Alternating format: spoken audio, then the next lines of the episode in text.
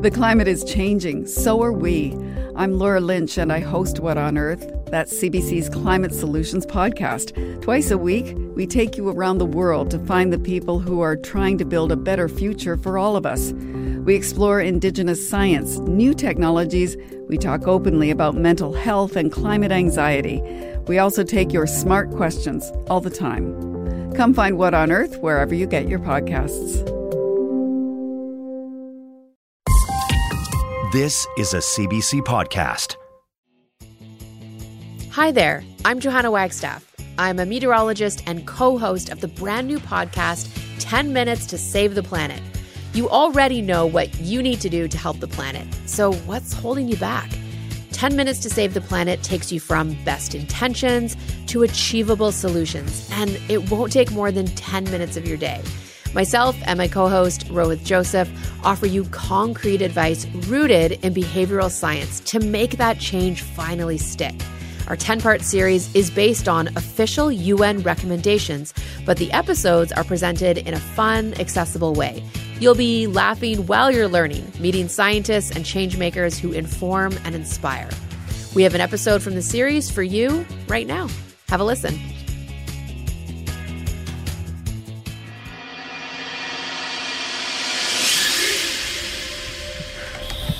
Opening the fridge. The smell of rot overwhelms. Okay, it's not that bad, but I definitely need to pinpoint what that smell is. Opening crisper. Oh, that is. Oh, that is definitely the target of the smell. Oh my. Please tell me I'm not alone here. They were moldy tomatoes, by the way. Actually, it's better for the planet if I am the only one.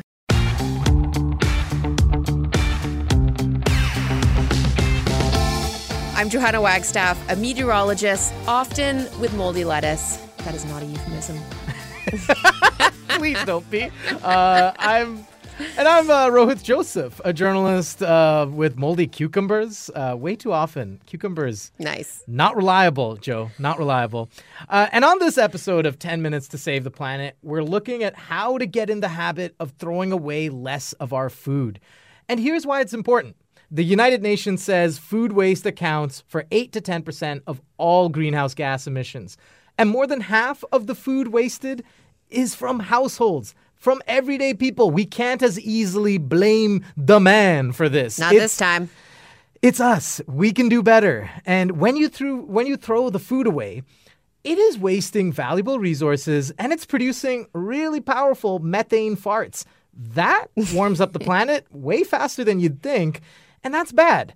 So, here, this is one of 10 climate actions recommended by the United Nations, and we already know what we have to do. We know how to solve climate mm-hmm. change. Oftentimes, we just get stuck because our brains are weird and we make some stupid decisions at times. And we also get stuck thinking nothing will help. We're taking on the challenge ourselves with the help of an expert in human behavior. We're going to try and rewire our weird brains to make these steps part of our daily lives, changing our behavior just one step at a time so that we don't all die.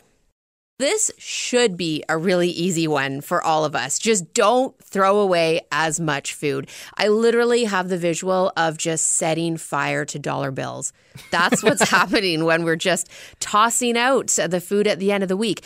Now, uh, I've got to say, I, I really want to get better at this because, as you said, an individual can really move the dial on this mm-hmm. front. My husband is basically taking the lion's share for it in the family because he will eat food that is so far beyond the expiry date. It is so disgusting, and I feel so proud of him. At the same time, we live busy lives. We've got a four year old. So, you know, at the end of every week, we are throwing or composting food, and it does not feel good. You know, I I know that the best before date is kind of a tricky one and I still I still way too much like listen to it obediently as if it's God telling me if you eat this food any later you will be smited and March twenty third is your death date. I'm serious. I, I think I listen to the best before date too much. I'm like the opposite of your husband. And uh, I end up throwing away probably stuff that shouldn't be thrown away. So that's my bad, Joe. That's okay, my you, bad. you do need to meet in the middle, but why don't I first take you on a little picnic? This is live footage of an actual lunch that I would pack for myself. That's amazing. yeah, no judging, but I've got peanut butter and jelly, slightly old carrots. I met up with food systems expert Tamara Soma. She teaches at Simon Fraser University, and there's a garden there uh, with a picnic table. So we each brought our own legit lunch, but I'm actually going to fast forward to the end of the meal to the compost. You don't want to waste food to begin with, but these are food scraps. Yes. And it's really good to compost it. So let's just move this thing here. there's some good critters in there. Can you feel that it's warm? It's warm. Yeah. Critters. and worms. So, food literacy is basically like the education and the knowledge of understanding the whole food supply chain, food cycle from food, uh, food production all the way to the consumption and to the waste management. Food education, um, it's, it's, it's has not been valued um, very much, and so I think that we need to think about food education as a way to help us better understand climate, to help us better understand math and science, uh, to help us better understand culture. And in the context of Canada, especially, you know, I'm passionate about land-based learning, and I invite Indigenous elders and experts into my classroom. Um, you know, learning about food, uh, being in touch with the land, and recognizing the indigenous, indigenous traditional ecological knowledge is one way to actually like support decolonization and reconciliation. The big takeaway here is yes, we have to throw away less fruits and veggies. And fruits and veggies really are the problem for most households. How do we do that? It's about being mindful and knowing what you have and how to use it well. And when we do have to compost, make sure it's just the food scraps, not your your entire crisper of sludge. Uh, but to actually get our brains to do that, we have to care about where our food is coming from and where it's going. We we have to feel like we're part of the, the big picture. Just want to say, Crisper of Sludge was my 90s grunge band name, and you stole it from me. I really don't like that, Joe. Uh, I'll have to come up with a new one. Okay, but on that front of composting and learning, I'll start with the composting because it actually does help. It significantly reduces the methane emissions produced by food waste. And some people, I find myself guilty of this sometimes, rely on the composting for getting rid of the leftovers. Let's be real, we all do it, but that's not the point of it. So, this is where learning really comes in. The United Nations Environment Program says track your food waste with a food diary. It can help just figure out those patterns, those things that you constantly are throwing out. Maybe you're buying way more tomatoes than you need and you're not an Italian grandmother. So please, you know, stop doing that. This was for the data nerds too, right? Like tracking data, Excel sheets. Who else is pumped? Yeah, Fitbit your fridge is, I guess, what I'm getting at here. And speaking of the fridge, you know, we keep throwing things out because we don't see them in our fridge. They're hidden away sometimes. We tuck them away. And this is something our very own behavior expert says she's been forcing herself to change. She calls it feng shuiing her fridge. I'm Jiaying Zhao, but I go by Jay Z. I'm a professor of psychology and sustainability at the University of British Columbia. Uh, for the past 10 years, I've been working on behavior change. So I'm trying to get people to do the things that are not only good for the planet, but also good for themselves. The fridge is not designed with human behavior in mind. Why? Because we're asked or advised to put perishables in the drawers or to the back of the fridge when it's the coolest. So what we should do instead is completely kind of feng shui our fridge.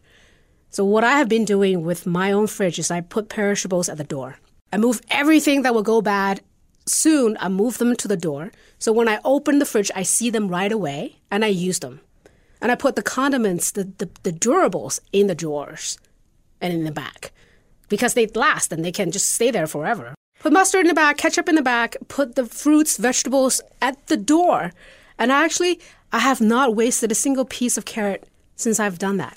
This is like mind blowing for me. Why have I never thought to move the like tiny bit of condiments in the bottom of a bottle into the crisper and put those rotting tomatoes that will no longer rot if they're on the inside of the door? I'm honestly, I'm honestly reorganizing my fridge in my head right now. I have to make a confession here, Joe. Okay. Uh, when I told my girlfriend about this, she's like, I've been telling you this for ages. and she's like, why do you have to listen to a behavior in expert, you know, expert in behavior? You get what I mean. She's not wrong. She's not wrong. And I'm going to also make that change because it adds up.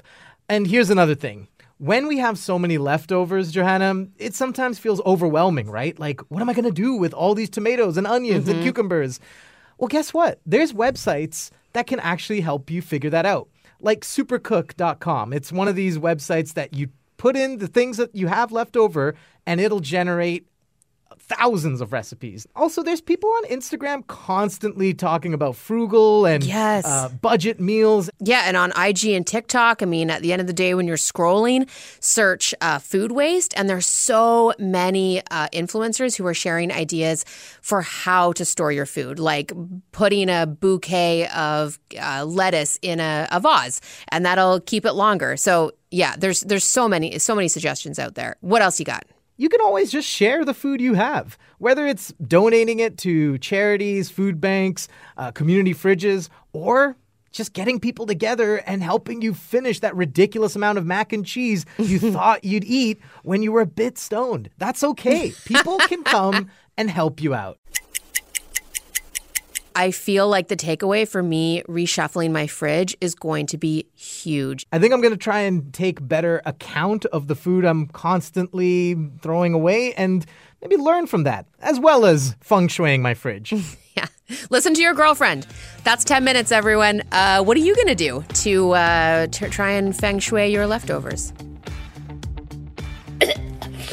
I'm sorry, everyone. I just found I just found the tomatoes. I feel really bad and like I might throw up. I can't believe I let you all into my fridge and my world like this. You've been listening to 10 Minutes to Save the Planet from CBC Podcasts. The show is written and hosted by Rohit Joseph and me, Johanna Wagstaffe. Our producer is Teresa Lalonde. Sound design by Jill Constantine. Fabiola Carletti is our digital coordinating producer with assistance by Sean Lloyd. Our managing producer is Damon Fairless. Executive producers are Cecil Fernandez and Chris Oke. Tanya Springer is the senior manager of CBC Podcasts. And Arif Noorani is the director. That was the first episode of 10 Minutes to Save the Planet. You can listen to more episodes from the series right now on the CBC Listen app and everywhere you get your podcasts. For more CBC podcasts, go to cbc.ca slash podcasts.